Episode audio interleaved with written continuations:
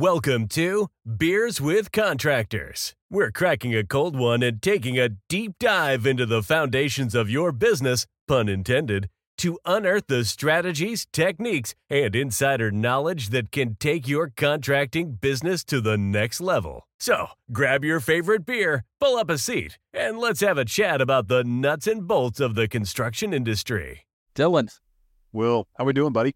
dude, I'm doing great, except for the fact, of course, depending on when people are listening to this, it's obviously we're in the throes of winter. I I despise the cold. I can't handle it. I'm such a wuss when it comes to cold.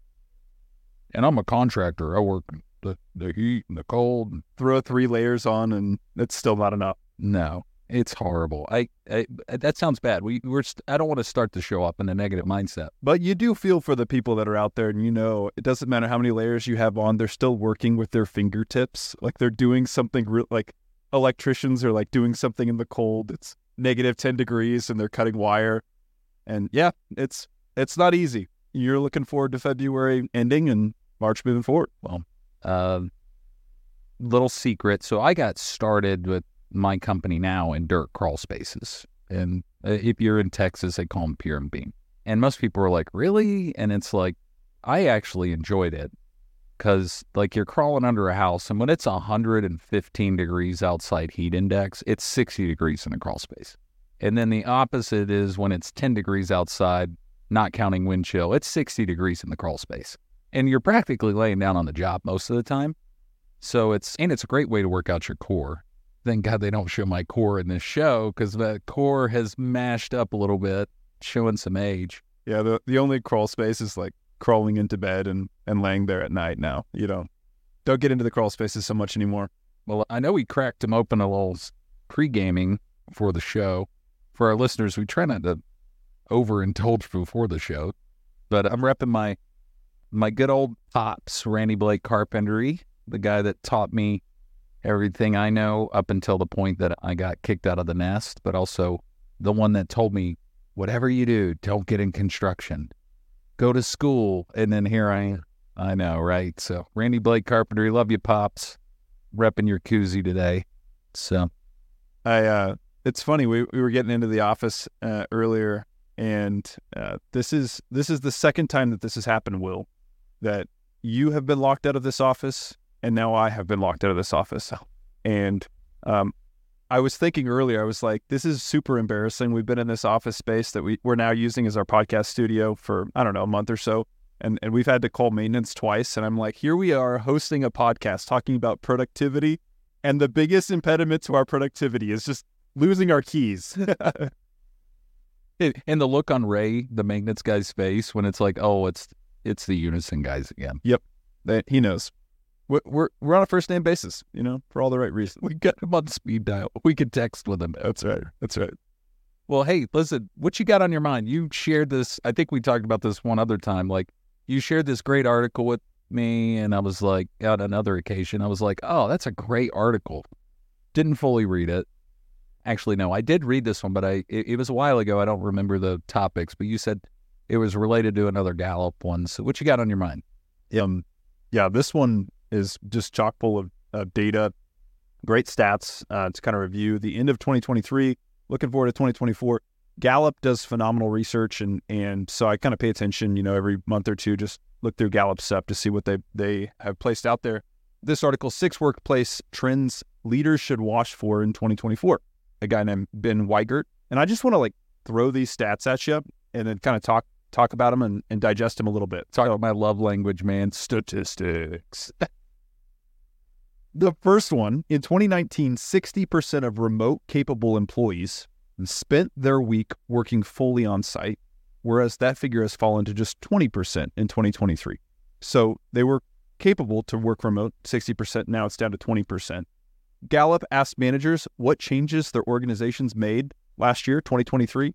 64% said that employees were given additional job responsibilities.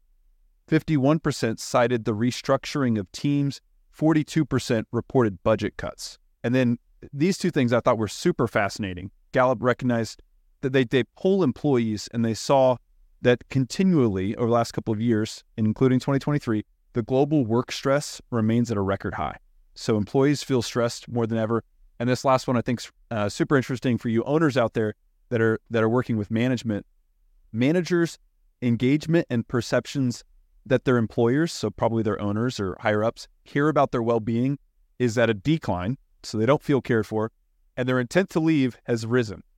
So all of this to say, we enter 2024, we've got sort of a new kind of landscape in in terms of what contractors are facing where you've got less in the budget to work with. You've a lot of teams have restructured and employees are given more responsibilities and they feel cared for less. Stress stress is at an all-time high. What in the world got us here? And there's a lot of things we could digest here. I just want to start out with do you do you get a sense when you hear statistics like this that we might be returning to the old normal? And what I mean by that is the the the normal before COVID where you, you had more responsibility, you people were coming back into the office, that there was a certain level of stress that I, I think that COVID kind of took away because there was a lot of business opportunity for a lot of contractors uh, in the time after COVID. Do you think it's a return to the old old normal? Is it just a totally new landscape? Well, I I'm gonna go. I'm gonna push back against normal. Ooh, don't worry. I'm not that deep in my first beer, but into normalcy just in altogether. I mean, let's just push back on that. Like, was the world any less crazy in 2017 than it is now? Not really. I mean, so, but one thing I will say, it, it, it makes me rewind a little bit. Remember in 2020 when like every company, especially the big Fortune 500 companies, like every ad would say like, we're in this together. And it's like repeated same message. And it was like, no, we're not.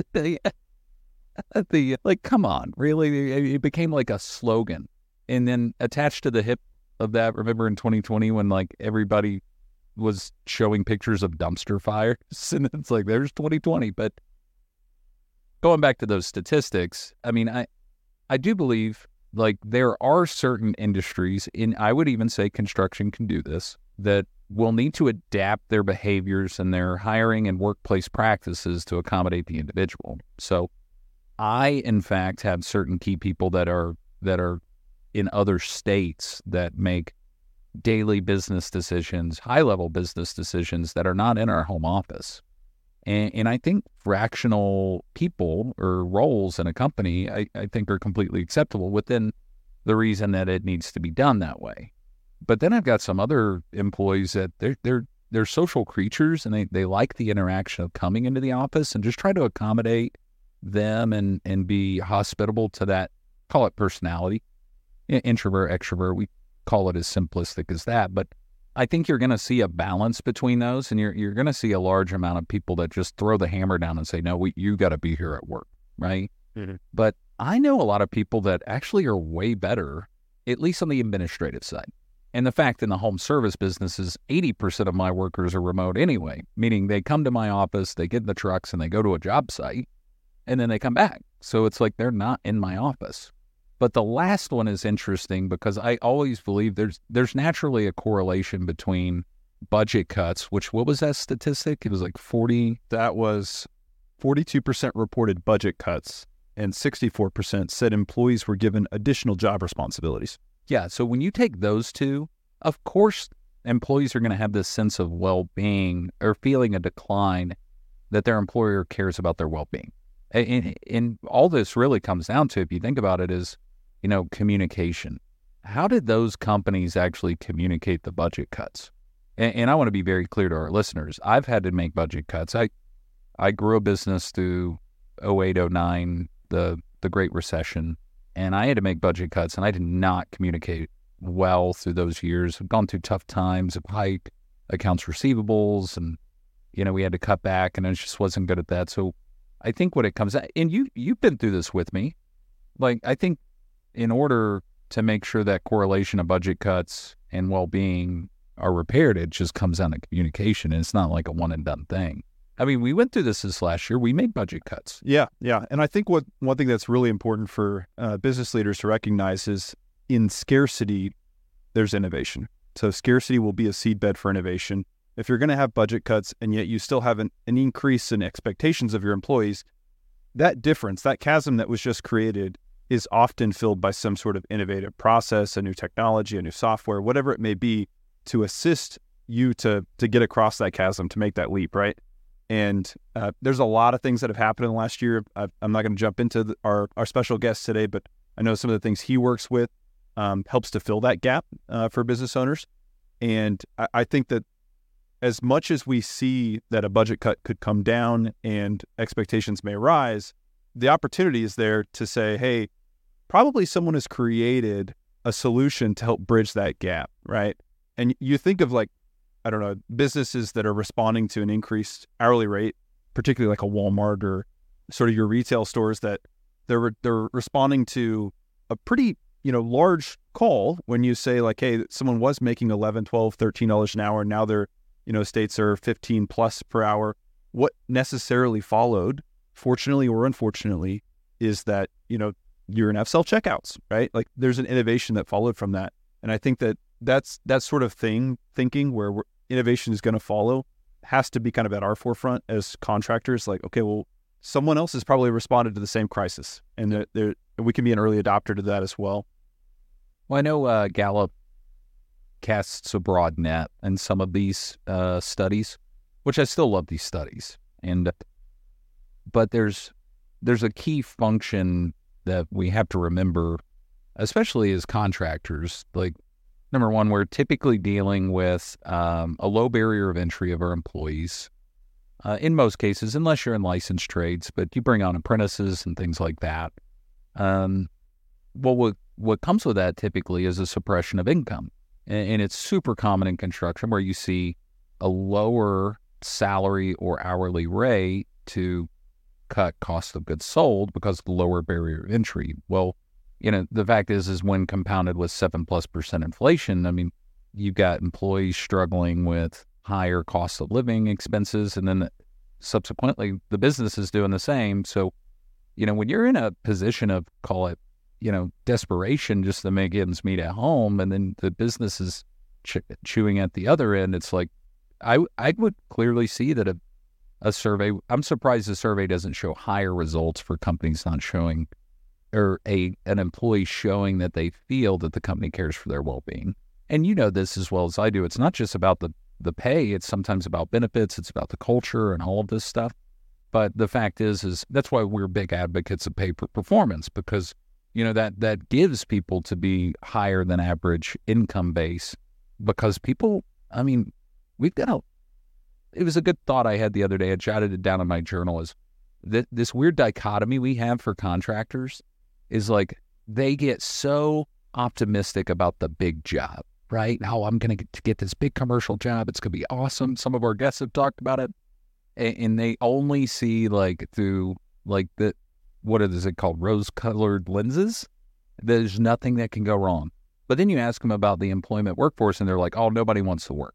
And I'm like, wait a minute, you can be so positive that this monster job, your biggest project's going to go so well, but then you're going to look negatively on the workforce. It's like you got to figure that out and you got to even the scales a little bit. So, you know, I, I am excited about our guest today because I think we're there's going to be a lot to talk about outward facing content but the same correlates to inward facing communication to employees to help some of these metrics and stuff. But I guess my big takeaway is, you know, I'm not going to change, you know, the color of the sky tomorrow. I'm not going to change the reality. So the fact is, is out of all my employee employees, there's going to be some that just excel at remote work and they're in their happiest places there. And I'm going to have others that really perform their best work and do the social reasons or whatever the circumstances are, they want to be in the office. And we're just going to adapt that. And the, the, the linchpin that holds all that together is, well, what are the results you get? Because if they're not performing, then obviously you have a wrong person, wrong seat scenario. And mm-hmm. anyway, that's my key takeaway. Yeah. I, I would love a future pod episode. It, we should talk about managing employee stress and, and what that looks like. Because I'm sure there's plenty of business owners that are like, you manage your own stress. Like you take care of yourself. And there are others that are probably like, no, this is something I need to like talk through or kind of figure out and game plan. So I think it'd be interesting for us to talk about that before we go to our special guest. I, would like to throw a shout out to uh, a five star review that we got. And uh, so shout out to Justin Hayes 25. Um, he said, Hey guys, I just randomly was searching for a contractor's podcast and landed on this pod. I own a Central Ohio home services uh, company, and I like beer, so I so it was catchy for me. I enjoyed an episode and followed to listen for more advice on how to operate and grow our small businesses here in Ohio. Nice work taking the leap and starting the pod. Justin Hayes, 25, thank you. We appreciate your support. And I think most importantly, he said, I like beer. So it was catchy for me and I, and I landed here. We're relating with our people. So please, any, anyone listening, please follow us, subscribe, throw us those five stars. And remember, any five star review that you leave us, an orphaned beer finds a home in our podcast booth. So we're just trying to take care of the orphan beers. That's funny. Yeah. Hey, listen, uh, Justin, if you're listening, I hope you're a Buckeye State fan. I'm from North Carolina. I grew up in a small town called Boone, where Appalachian State University's from. And many, many years ago, they beat Michigan in a football game. And all the t-shirt town or all the t-shirt companies in our little small town got all their inventory got purchased over the course of a weekend, all from Ohio State fans. And it like Ohio State increased the GDP of my local little small town. So I'm just like, heck yeah, Ohio, let's do this. So, well, Justin, thanks for that. That's cool. So, listen, I'm super pumped. Many of you guys actually have heard or know of our guest today, which is kind of cool. He's kind of like our sixth man. Is that the term they use in basketball? But there's only two of us, so we'll say he's our third man. Yep. The, so our guest today is the owner of Content Gym, which Content Gym, this is kind of a cool story. I want him to tell how he came up with this name. So it's a short form social media marketing firm and and what he does is he specializes in helping really entrepreneurs kind of create engaging content because we're really not good at it. Or at least we think we are and then you turn on a camera and we're like like Ricky Bobby like I don't know what to do with my hands, right?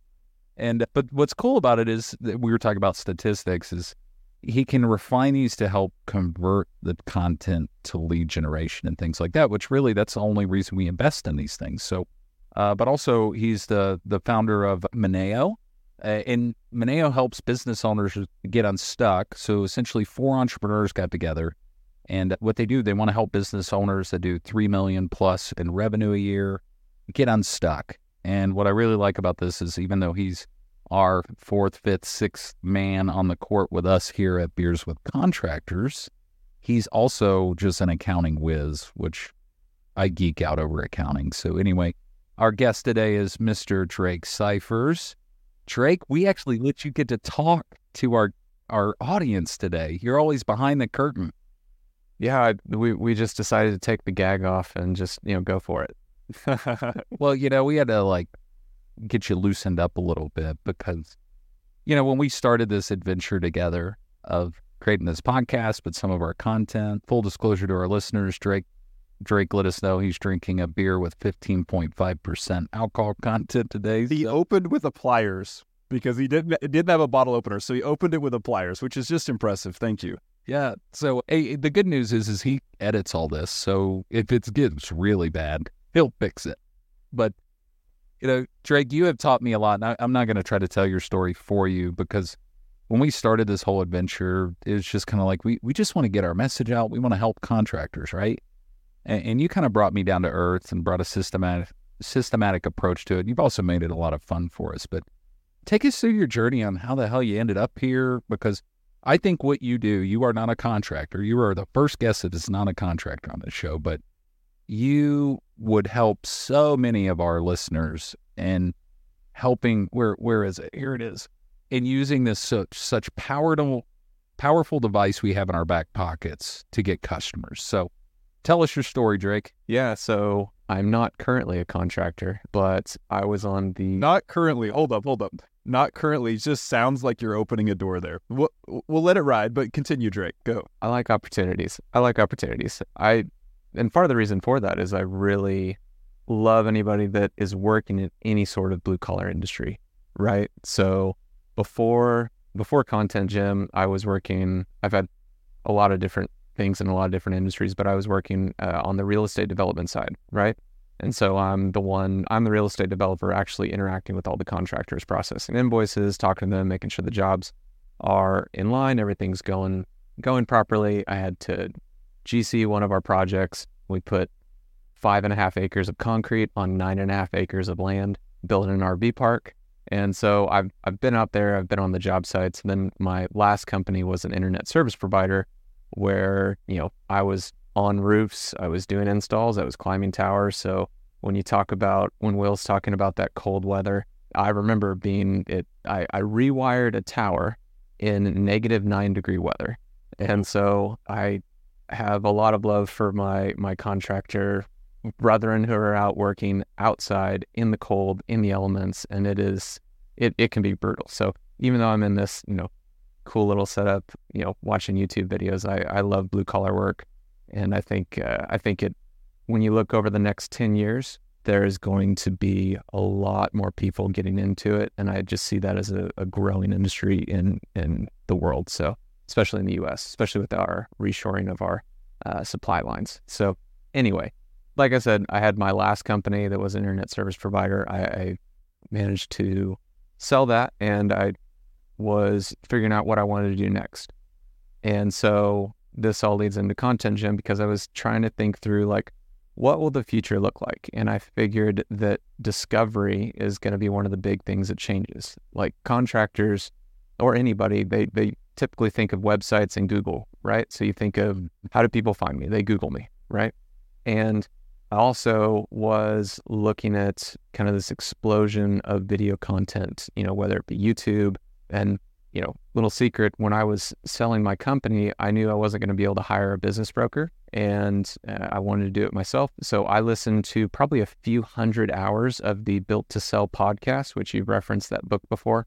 I listened to about a few hundred hours of that podcast in order to learn about all the different good, bad, and ugly of selling a business. And so I kind of already loved podcasts to begin with.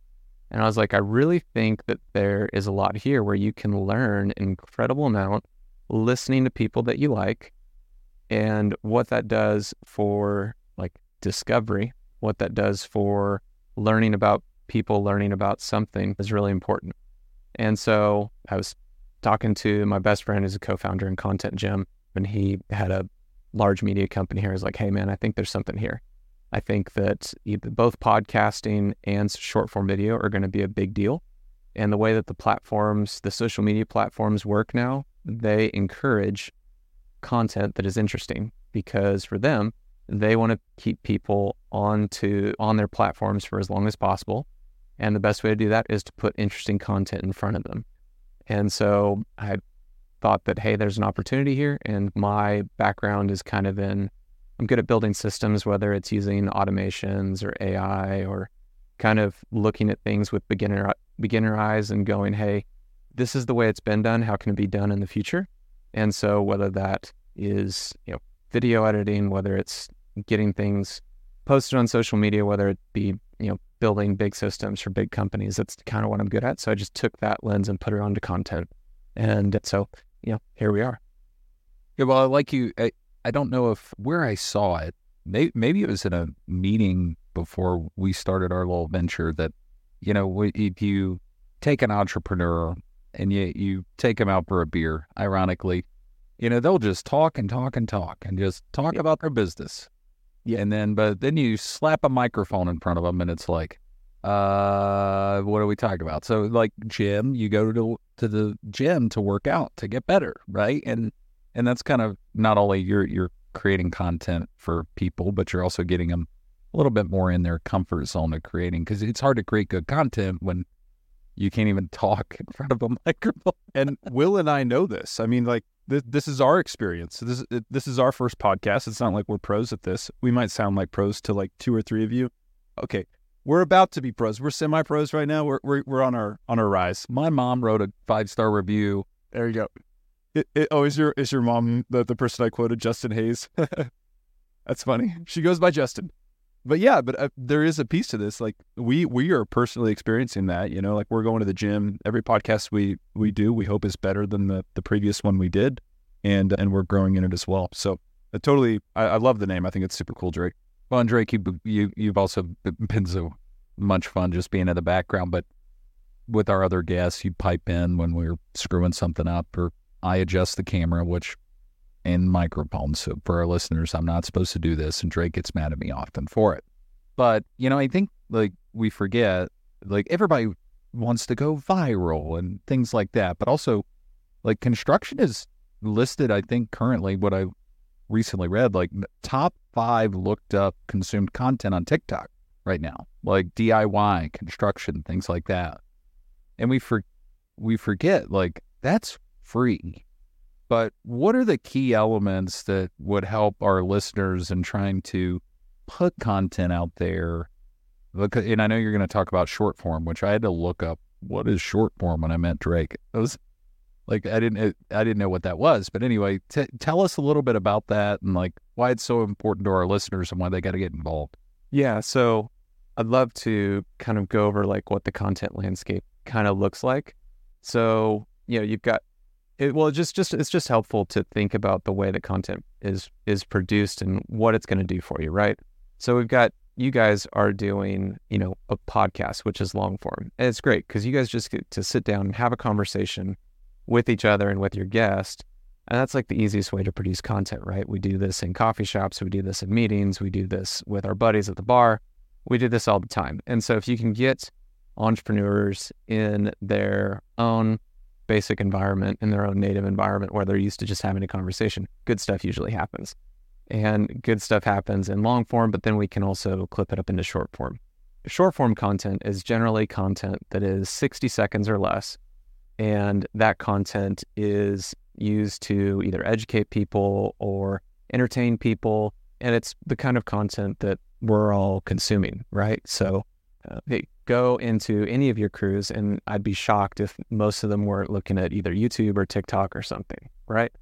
And so, what we've found, and the reason why I jumped into this is I really believe that content and video content specifically is going to be one of the major ways that we communicate because people don't read anymore. like it's it is impossible, and I, I I resemble this, right? So I don't want to sit down and read a book. I'd rather listen to an audiobook or I'd rather watch look it up on YouTube and figure out how to do something or learn something or scroll on YouTube Shorts or TikTok or Instagram on, you know, how I'm going to accomplish this thing or just be entertained, right? And so it's really changed the way that content works and the way that our brains work. And so if we can align, if we can just align what we are doing with our marketing efforts to that, then it is something that works for others, right? It's we're putting our content in the way that people would like to consume it. And you know, in the past, you know, you would have blog posts, right? So SEO was a big deal.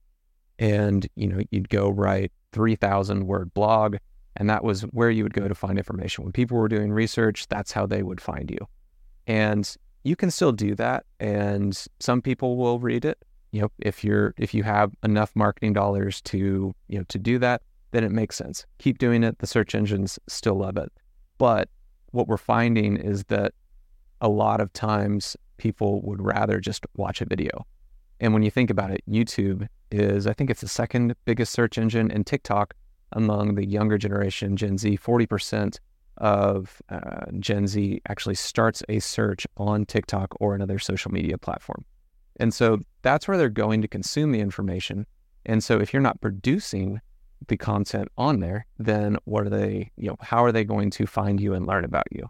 And there's, you know, obviously different ways that you can talk about content. Like some people, like what you guys are doing, right? So you guys are talking about content that other contractors would find interesting, how to run your business better.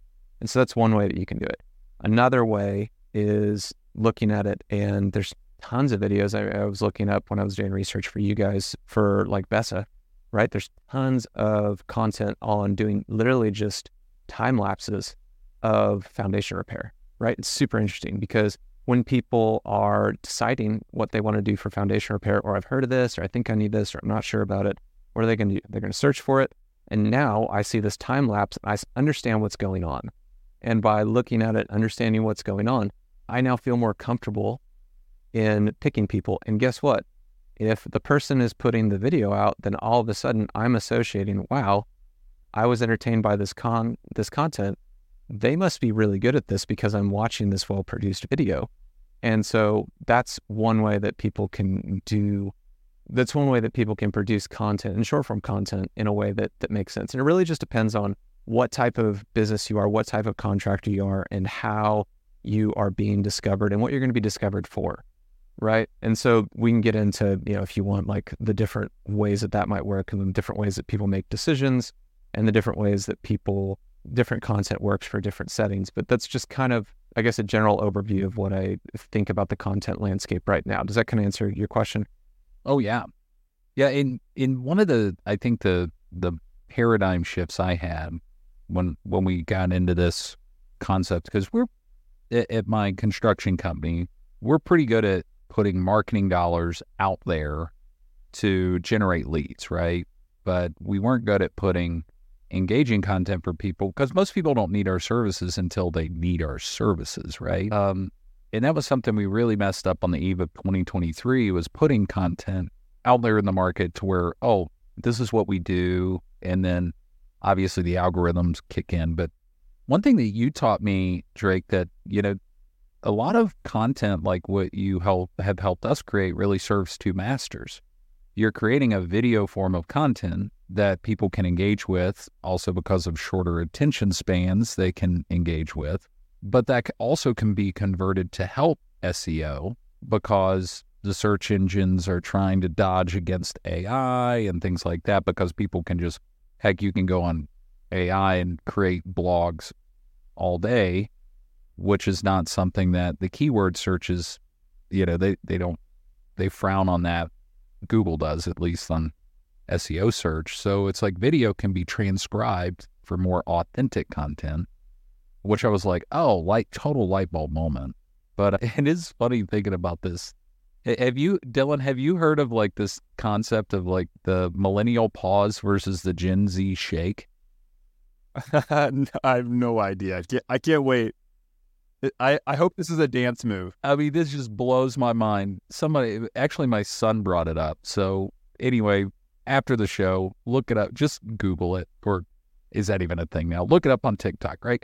So the millennial pause is like when you're creating a video and it's like, hey guys, and that's the called the millennial pause. The Gen Z shake is where it's like inauthentic and they jumble the phone around a little bit before they start filming. And that actually converts at a higher rate. Wow. And it's just because I think like people probably have maybe viewed our content. Drake, you you've done really well at setting a good expectation, set up our cameras and mics, but I think people just also want authenticity, right? And and I think we overthink that when we're just trying to create easy to produce content like this, right? I mean, what's your opinion of all that? If you're shaking the phone, that's called a pattern interrupt, right? So psychologically, I can go, I can geek out on on psychology for for a while, but it's a pattern interrupt, right? You're looking at, you're used to things that are steady, steady camera angles, people holding it. All of a sudden, you see a shake, and it's like, what's happening, right? And so it, it you know breaks you out of the let's call it the, the TikTok glaze of scroll, scroll, scroll, right? And so that's part of it. But I think that part of building engaging, part of building engaging content is really just connecting with your with your audience about the things that they're looking for. Right? Like there are and, and finding those niches of people who are underserved. Right. And so there are tons of people who have phones who are looking for things that they're interested in. That's been the biggest shift in social media for a while is going from pardon me. Oh yeah, see this yeah, that's the the plight of the the beers of contractors podcast is you gotta move over for the belch. Anyway, sorry Drake, go ahead. So one of the biggest shifts that's happened is that, you know, in the past it was all based on followers right? So early social media was let me go get all my friends and get as many people as possible to follow me because that's how I get contract content out. And the whole, you know, people will find me, people will learn about me, and building a big follower count is what mattered. Now, what the social media platforms have realized is that their best bet is to give content to anybody that is interested in the content, whether they're connected with you or not. And you guys have had this happen, you know, just on your YouTube just on you know several of your YouTube videos that we've been putting out, the short form content from the podcast, is we've probably had I think somewhere around like just ten thousand views in the past couple of weeks from different videos that take off that they found an audience that's interested in the content and they're not subscribed to you, they're not connected to you, to you in any way, but because their previous history says, hey, this is a person who might be a contractor who is scrolling, who might be interested in this type of content, let's show it, let's test it. And then if they show that they're interested in it, we'll just show it to more people like that. And so we've seen that across several of your channels where we've gotten tons of views to people that aren't following you, that aren't subscribed to you. And that's kind of the beauty of short form content, the way the algorithms work now. And a lot of it comes from being interesting and for you guys engaging with a specific audience and producing something that they care about. So you're just connecting with people the same way that you would if you were in a coffee shop just talking to them, right? And I think there was more to your question, but that's that's all I remember of you know the beer. Yeah, you can you can get an idea of this, like what what a short form look like. Uh, go on YouTube. Uh, our our channel that we actually post the short form from this is at Unison Works, and Works is with an X, U N I S O N W O R X, and you can kind of see what what what does this look like. Yeah, I think authenticity is key because people don't want to be lied to. Like people people want to do business with people, and I think a lot of people have hesitation to getting into digital marketing, you know, podcasting videos, whatever whatever it may be, because they feel like it's inauthentic, because they want the handshake. And the reality, as I've come to understand it, because I, I, frankly I was one of those people, and I, and I I think deep down I still prefer to do business that way. Like I want to shake someone's hand, I want to talk to someone in person, but the reality is is like everyone's moving around. There's a lot of people that you might not get to, to shake their hands. So like this is the way I can authentically interact with them kind of in a digital landscape. So I've I've sort of had a conversion to that or come around point to that. But I also think it's like super important to recognize you're never going to get caught by the algorithm. You're never going to get caught unless you have something of value. Like mm-hmm. whatever video, whatever podcast it is, like the the viewers, the listeners, they need to see there's something they're getting from it, right? and and that can be hard because you're like in the midst of the conversation in the midst of the video you're sort of figuring that out as you go and then something just clicks and you realize like oh wow that video or that podcast that thing really took off and, and at first it may be really like inexplicable like i don't really know why that thing was so good and you kind of drill down a little bit you think about it a little more and and then it becomes more targeted the way that you have those conversations hey, we're going to strategically approach this next podcast, this next video in this way. I think that that can be really powerful. It's just, it's intentional business instead of things just happening to you. You're going out and getting it.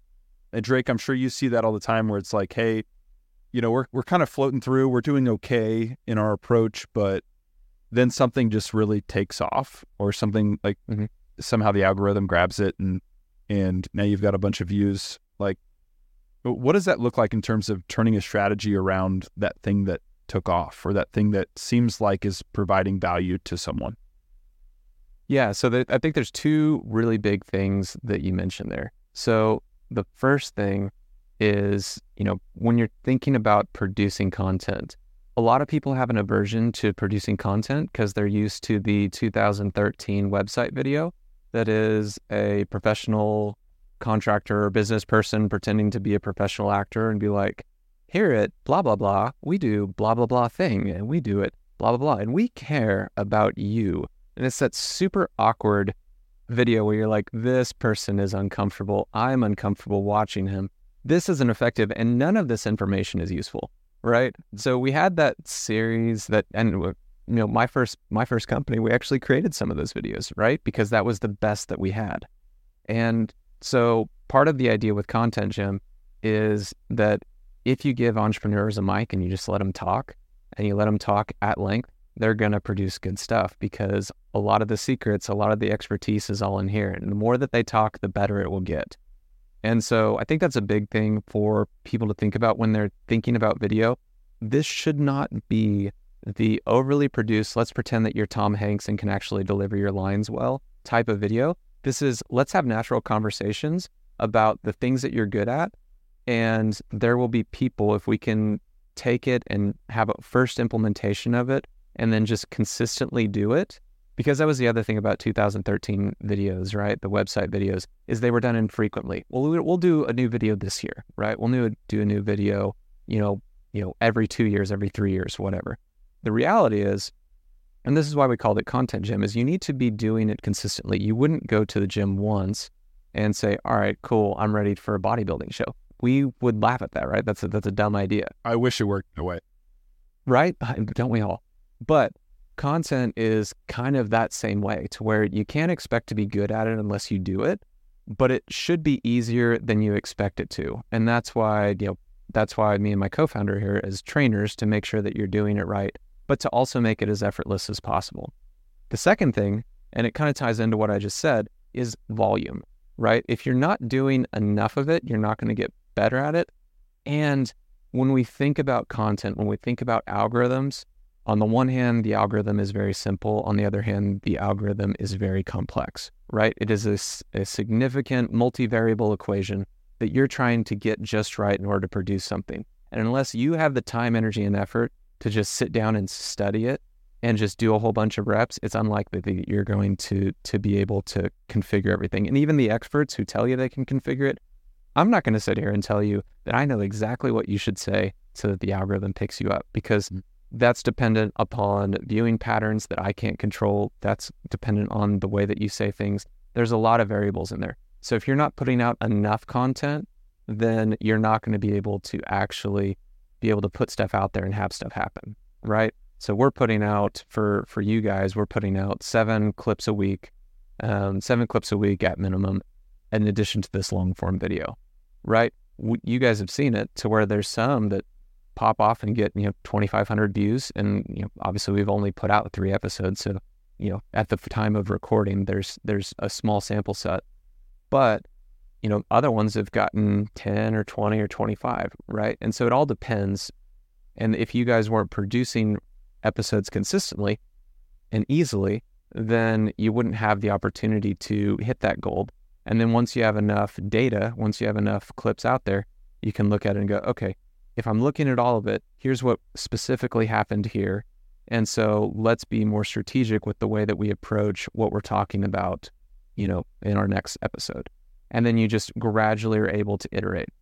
But if you want to do it, you know, once every two years, good luck. Because unless you're putting money behind it, unless you're putting money behind it, not a lot of people are going to see it. For our listeners, I just want to mm-hmm. give kind of a background story and why I wanted you on, Drake.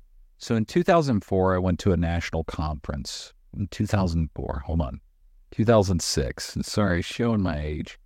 And there was this guy got up on stage, and mind you, this was a bunch of contractors and kind of specialty contractors in the foundation or This guy got on stage, said, "Guys, listen, I think this internet thing's going to be really big, right?" And we practically threw our yellow pages at this dude. Sorry, if you're a younger listener, look, just Google yellow pages. I'm sorry, go to TikTok, look up yellow pages.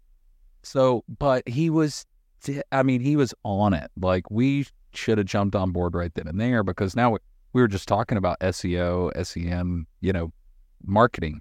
But now we are in that transition, and other industries have been doing this already for years, right? And you know, you, you were talking about volume and consistency. You know, I didn't. I, I used to listen to Gary Vaynerchuk and Grant Cardone, and they they say the same thing. Like you got to be consistent on all platforms, not just your website, right? And I'm like, yeah, I'm just a contractor, you know, in, in shameless plug, and I actually call it unpaid sponsorship here. Perkins Brothers Construction is a construction company in North Carolina that I follow. And like the reason I did is they're building houses, but while they're doing it, they just break away little videos like about a speed square, like all the cool things about how to use a speed square. And by the way, it, speed square is like one of the coolest. It is like the coolest tool that was ever invented. Anyway, sorry, I'll get back on topic here, but you know, just really good engaging content. So, you know, we're obviously sitting here with you, Drake, and most people don't realize that our guests are literally filmed on an iPhone. So, like, what advice would you give to a builder that, you know, they most of them I can already tell they're like, I'll just give it to my son who's 19 and he can do it, right? But you know, the, I I think it's like the yellow pages moment that I had years ago. Like this shift has to happen. So, what advice would you give somebody like a contractor on a small budget with the devices that they have that they could do to push things out there Because I know there's a lot of platforms, but if you just wanted to give a kindergarten level of how to do it, what what pieces of advice would you give? if I'm a contractor and I am looking to get started in producing content, here's what you need to know. Your iPhone is plenty good to be able to produce content. The most important thing is going to be just the sound. You would be shocked at the number of people who would be interested in the things that you're doing. I've looked up contractor videos that are, well, let me say this. There are literal channels with hundreds of thousands of subscribers that do nothing but extract blackheads from people, which is odd and weird, but there's people that watch it, right? You know what stinks about this is my phone just heard that, and guess what's going to start? You're welcome. Um, but if you're if you're thinking about it, like if channels like that, like you would be shocked at the things people are interested in. And so the first thing that we think in our heads is, I don't have anything interesting to say.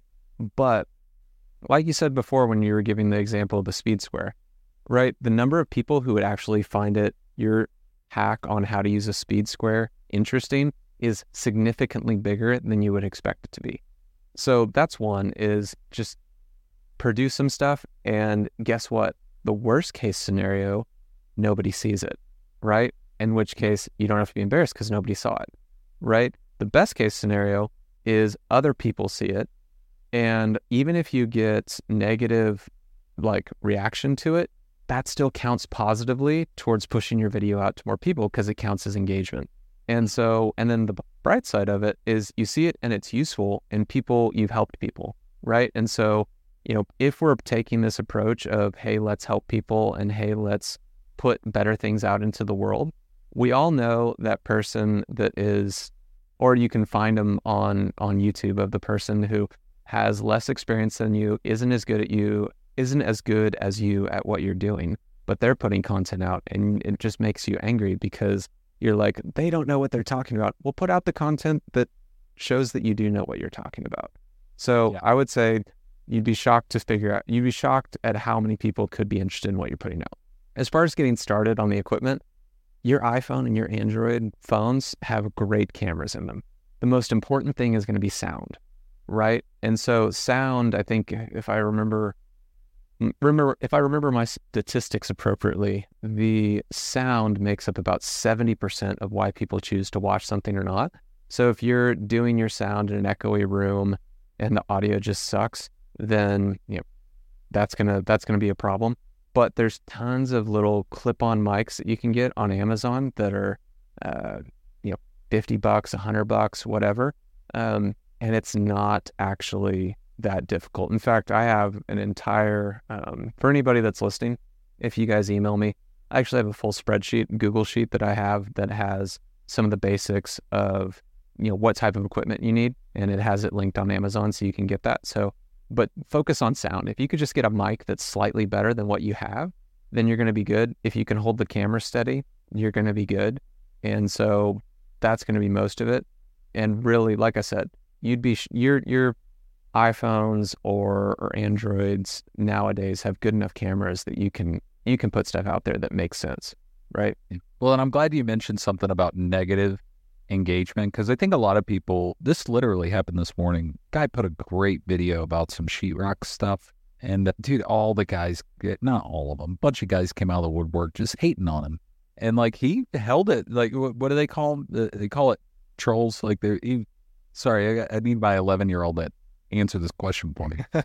but you know, yeah, like that's part of the game, right? And, and actually, it helps you and also your responses to those are actually you know if you're authentic they actually help and it's funny i think i've got one of ours where i, I, I talked to I, I quoted a good friend of mine and said if, if you hire if you tolerate a bunch of shitheads and then you find yourself surrounded by shitheads don't be surprised if you're looking around at a bunch of shitheads right and somebody said you can't do that you can't say shitheads and i responded like you just said shitheads and actually I was just having a lot of fun with it. But it was like, hey, like this is who I am. But anyway, yeah, I think you just be aware if you're if you're worried about that, uh, you know, dealing with negative comments, the trolls, if you will. Like that's just part of the game. And there's just so many weirdos out there that just comment on stuff. But anyway, sorry, Drake, you were going to say something? Well, I was just going to say what's funny is it's actually a strategy to put an error in your videos. And just because rage actually is, they've so, they've shown this is that anger is one of the key motivators that encourage, that incentivizes people to comment or interact with the video. So some people will actually put intentional errors in order to make something go crazy because everybody gets mad. And the way the algorithms work is if one video gets this type of engagement, then it's going to show the subsequent maybe one, two, three, or five videos to those people. Is your blood pressure going up? My my blood pressure my blood pressure is rising. I'm just like I I'm mad at the world that that is the way it is. Like basically you're rewarded for not for for not knowing. And I'm like, just give them the most valuable thing. And now now I think to myself, like, wow, we should have like messed up on every podcast and just like had this massive blunder. So that's coming on the next episode. We're we're gonna lie to you about something and, and you're gonna fix it and then it's gonna drive our rates up. Well, I'm, I'm glad that we've chosen the good side, like the of of the force, because you know we all know like bad news you know, is more intriguing than good news, right? We're just trying to help people. So, and, and, you know, I'll take the long road if that's the way to go, but it's it's going to be helpful. But Dylan, I know you wanted to touch on this this next question, which I think is like, well, no, it's important. Go ahead. Yeah. Um, well, I know Drake works. A, you work a lot with two two words. They're the buzzwords of 2023, and I'm sure will be buzzwords in 2024. Artificial intelligence and uh, I know you do some different things with uh, businesses to kind of streamline um, their efforts. We we spearheaded this episode and we talked about hey, budgets are decreasing, work responsibility is increasing. There are probably solutions out there to help with that, and I, and I imagine a lot of uh, people's responses that are privy to AI would say AI is one of those. And uh, so I just wanted to get your take. There's a lot of contractors out there that probably wouldn't touch AI with a 10 foot pole and you know, I'm I'm I have a love hate relationship with AI. I love it because it can do things very quickly and just like just bust some stuff out. And then I have a hate relationship with it because I'm like, oh, I feel like we're just going to become dumber as a human race, not knowing things, and just AI grows and we diminish. Um, but I, I, do think there is value there. I, I think there is a good there. Um, I think it has its limits, just like everything else does. But Drake, talk to us about you know what is good there what what have you seen as beneficial uh, what would contractors see as beneficial? Yeah and one one other thing before we go we need to talk quickly about content after this after my answer. Content and uh, using it internally and the way that people are using content in Unison specifically. Um, but as far as ai I, I totally get it because it's like I, I'm one of those weird techie people. Like I like to to jump and dive into to anything that's new, anything that's fun, and see that. But I totally get the uh, I don't know what that is. That makes me nervous. That's you know whatever. That's kind of scary. I don't really want to jump into that. And also, can that help me? Can that really help me? You know, there's a lot of there can be fear and uncertainty around that, which in construction is totally legitimate. Because I mean, we have new products come out and then five years later, there's a class action lawsuit. So like, and we're just not. And I say this as a contractor myself. Like it's mm-hmm. there's always something new, and it, it's like, ooh, we're we're reluctant to buy into that. So that's just a common mindset in our space. So sorry, go ahead, Drake. No, it makes perfect sense, and like it's not like you said, it's not unreasonable to think that and to be concerned about that. The way that I look at the way that I look at, at business, at AI, at implementing automation, stuff like that, is most people who start a business, they start a business because they have a skill set and an expertise. And usually that revolves around the service that they're providing. So if you're a contractor, you know how to build stuff, or you know how to fix stuff, or you know how to install stuff, right? And you probably started the business to do that.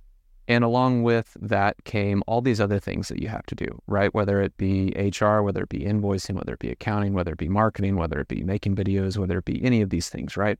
And so AI and automations can be really good at helping you augment the things that aren't necessarily in your sphere of technical expertise. Like one of the guys that I'm I'm talking to is a general contractor. You know, I've figured out how to take uh, invoices that they get, right? So they get invoices, they're general contractor, they get invoices from all these different people. And I can use AI to actually read that invoice, take the relevant items that matter, and put it onto a spreadsheet so that it's really easy to process and their accountant bookkeeper can see everything and doesn't have to hand type everything, right? In any business, we have these really annoying tasks that make us either hand type things or manually enter things or things that are slow, things that are repetitive, things that are boring, things that we don't like, right? And that introduces opportunities for error. If we can use AI or automation to mm, take these manual things and make them automatic and make the process work well so that they're able to be checked against the original so that there's not as many errors. If we're able to just reduce errors and increase speed, then those leads that came in, you're not waiting, you're not worried about, you know, whether you're going to whether they're going to slip through the cracks. You're not worried about oh, well, you know, we got to them 3 days late, but we needed to get to them within a, a few minutes, right? you're able to just take the, some of those repetitive tasks where there's errors where you have to go back and go through the painful process of correcting that problem. And if we can just increase the throughput and let's be real, nobody woke up, uh, you know, and thought when I grow up, I want to be a person who types things into a keyboard. They would just rather have that happen and then deal with people and have the process get solved and the task be accomplished right? So if we can minimize some of these manual things, we're able to give our employees a better work environment because they're doing things that they feel like are, are more meaningful. And we're able to have our businesses function with fewer errors and faster. And so that's really where I think AI matters. And it, it's probably going to affect your back office stuff, your admin stuff, a lot fat, a lot easier and a lot uh, more efficiently. And those are the things that you may struggle to hire with if you're a contractor because you'd rather just be out on the job site getting the work done. And let's make the back end side of your business as efficient as possible so you're able to focus on what you actually like doing instead of all the paperwork that you're you know kind of annoyed at right well I, i'm excited i don't fully understand it just to be clear but i i, I i'm interested in the the integration and somebody mentioned that like you know, of course, there's tons of stereotypes. Like all the, the, I saw this movie. It was called Terminator. It's, Skynet's taken over, right? But it's not so much that AI is taken over. It's whoever's going to integrate with AI is so important. And I just want to stress this: like we get bids for commercial jobs or RFPs that are 250 pages. And we're only a little sliver of that. And they don't tell you where to look, right? So it's like there's only a matter of time before you know AI lookup tools is, are going to help with especially the bidding process on so many large scale commercial aspects. Talking about QAQC, it's it's coming. I'm excited for it. I think it's cool. Um, you know, like I said, I don't fully understand it, but I'm not to, you know, like the whole internet yellow pages comment before. I'm I'm kind of gotten to the point in my life where I'm like, yeah, okay, I'll try it out. But anyway, well, Drake, we always, you know, our routine, buddy. So at the end of each show, we always ask our guests, like, what's one big screw up you made in your career that hopefully you've learned from that you could share with our guests and either prevent them from making that mistake or maybe make them better? Yeah, I think that probably the the one that sticks out to me most is when so when I was starting my internet service provider, I was I was the there was there was me. I was going to help the business function well, and then there was the the my partner who is the expert in all the all the goings on of of the internet and how it worked. And my biggest mistake was not doing more inspection of the process of getting our internet infrastructure and the equipment up and going and not inspecting the stuff with our suppliers enough to where that they could the things they said that their equipment could do, making sure that it could do that. And so I think that we've all had salespeople who promise the world and doesn't always live up that way. Yeah. So wait a minute. Is this an inspect what you expect thing or a? It is. I I want. I was. I was like, I'm not going to use it because they because it's such a common phrase. But yes, inspect what you expect is 100 percent the the message here, I and I can reinforce that. And I would imagine for an instance like this, Drake, that what you expect, you may you you have an outcome that you wanted, but you probably didn't know exactly what you were inspecting. You're like, Mhm. the other guy was the expert in that thing, Yeah. and so I was hoping he would expect inspect it. Uh, it's going to be around for it and hear the outcome, but Mm. um, so that that's that's super hard, you know, as a as a business owner to say, this is not my technical expertise, so I'm just gonna parlay this one over to you. Um, but at, a certain level, a business owner just needs to know a, a little bit about a lot of things. Oh, I was just saying, yeah, no, it. So I was going to be the, the office guy, the, the office guy that made sure the business ran well, and it turned into I'm the I'm the tower climber. I'm on the roof installing things. I'm the I'm the everything guy, and it had a happy ending. Like I sold my business for, I had a I had a good exit. I'll I'll say that. So it had a happy ending, but it took me five years to get there. It could have gone a lot better and a lot faster if we if we had done it. And I and I'm afraid of heights, so it would have been I'm climbing a 135 foot tower, so I could have avoided all that if I had done it better. It's awesome. Well, I'll, I'll steal a, a phrase from a good friend of mine, Martin Holland. He's a business coach. He says, "Did you delegate or did you abdicate?" Right. That which is kind of runs along lines with the whole inspect what you expect. And I will tell you, I am the king. I am the king of abdication. It's like, yeah, you know what you're doing, right? And of course, I'm the boss. So they're like, yeah, boss. And then I'm like, peace. And then, anyway, yeah, well, thanks for sharing that, Drake. And listen, uh, we have fun with you every week on this show.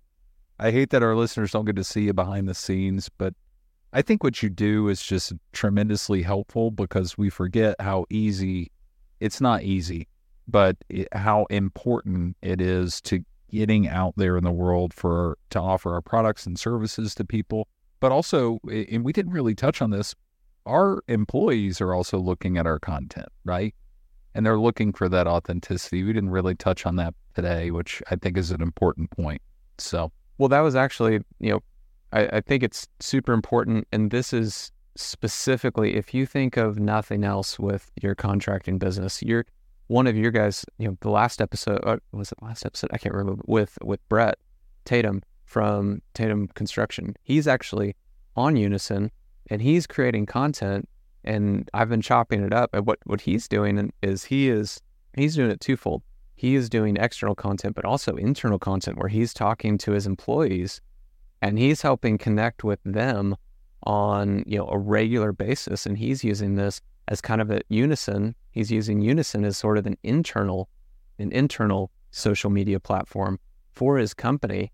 And it's actually been really cool because I, you know, we talk about lead generation, we talk about all this stuff, but with what we're looking at and what you've talked about, Will, as far as the demographics of you know just the way that Gen Z is coming in and the way that you know we're having a declining participation in the labor force being inspiring and showing that hey we care about you and hey we're actually a company that has good values hey we're a company that you can have a career here hey we're a company to where you can actually have meaningful employment work with your hands create something that is going to last, you know, 20, 30, 40, 50 years. That is actually something that if you're producing content that's written, let's be real, a lot of your employees aren't reading your written content. They would rather just have a one way conversation with you.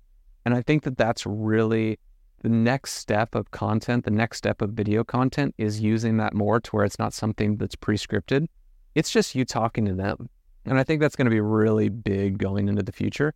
And I think that that's one of the cool things about Unison is you actually have a platform where you can actually put that out there and connect to people and have better employee engagement and have better participation rates within your company because the recruiting with the shortages that we're facing now is really going to be the next step, the next phase, the next big thing that people need to be concerned about. Yeah, and and to what Drake's saying, uh, for listeners that may not know, Unison is our employee collaboration platform for the contractor workforce. So it, you know, Brett is using it to to be able to communicate internally with his employees. We've had a lot of case studies where companies are able to use our Unison software to communicate well in terms of task project management and also just culture. Um, so if you're interested in, in learning more about Unison, you can go to u.works, u.works, and learn more uh, or book a demo with Will and uh, hear more about Unison. Will? Yeah, nice 2013 video, bro. yeah, exactly. We have a professional video. He's wearing a suit and tie. He talks about how you matter. That's so funny. But no, it, it, I think where it comes down to is marketing is two sides of the same coin. You have outward facing to customers, inward facing to potential candidates. So any piece of marketing content, mailer, newspaper ad, video, it's hitting both of those people. So, but uh, anyway, so Drake, how can people reach you? I know you've got, and it's weird. Have we gotten to the point where we stop calling it Twitter slash X? Like, I, I know. So, anyway, Drake, how can people reach you if they've got questions about this stuff? Yeah, yeah, happy to help anybody that's listening. It's like, you know, there's there's obviously the Content Gym side of what I do, but there's also the the Moneo side. And I just like helping business owners, like just period. And so that was part of what attracted me to Moneo is when we were talking, we are like, hey, people just feel stuck and they're not necessarily sure. Maybe I need this, maybe I need that. I'm not sure. And so helping people get unstuck is is something that I think is is really cool. And so Drake at Moneo, which is D R A K E, and then at Moneo, which is M O N E O dot co, C O, so dot C O. And you can do that. But it's also Drake Scifers on LinkedIn. Happy to connect with anybody there. And yeah, like I said, also all all I'm the producer, so I guess I can put a link in the show notes to my uh, to my the that Google sheet that has some of the equipment that you can you can look at if you want to you know have a cool setup like me, Will, or Dylan, and or if you want to just be shooting on your iPhone. So I'll do that. Well, Drake, thanks so much, buddy. And yeah, I hate that we didn't touch too much on Moneo today, but that that's going to be a future episode because I've already referred you to a few people specifically around the financial side, which is a struggle for a lot of technicians, but or call them owner operators or even business. Hell, I still struggle with it. But anyway, uh, looking forward to that in the future episode. Drake, thanks so much for coming on. We love you, man. We love having fun with you every week. Uh, Dylan, appreciate you. You you you got two beers down, so you're good responsible drinking. That's what that was. And you know what? These were not 15%. Thanks for listening to another episode this week. And you are going to love the disclaimer coming up at the end of our episode talking about drinking responsibly. So, everybody, we appreciate you. We appreciate your reviews and listening. And uh, we will look forward to seeing you next week. Thanks so much. Welcome to Beers with Contractors. Grab your favorite beer, pull up a seat, and let's have a chat about the nuts and bolts of the construction industry. And that's a wrap for today's episode of Beers with Contractors. We hope you enjoyed our chat as much as we did. Before we say our final goodbyes, a friendly reminder Beers with Contractors encourages responsible drinking. If you choose to enjoy a beverage during our time together, please do so in moderation and only if you're of legal drinking age in your country or state. Furthermore, the advice and insights shared in this podcast are for informational purposes only Always consult with professionals and experts in your field, and be sure to follow local laws and regulations regarding licensing and permits. We're here to help, entertain, and inspire, but your safety and compliance are important. So, as you head out into the world of construction and contracting, remember to build responsibly and make decisions that stand the test of time. Thanks for joining us today. We'll catch you on the next episode of Beers with Contractors. Until then, Cheers to your success.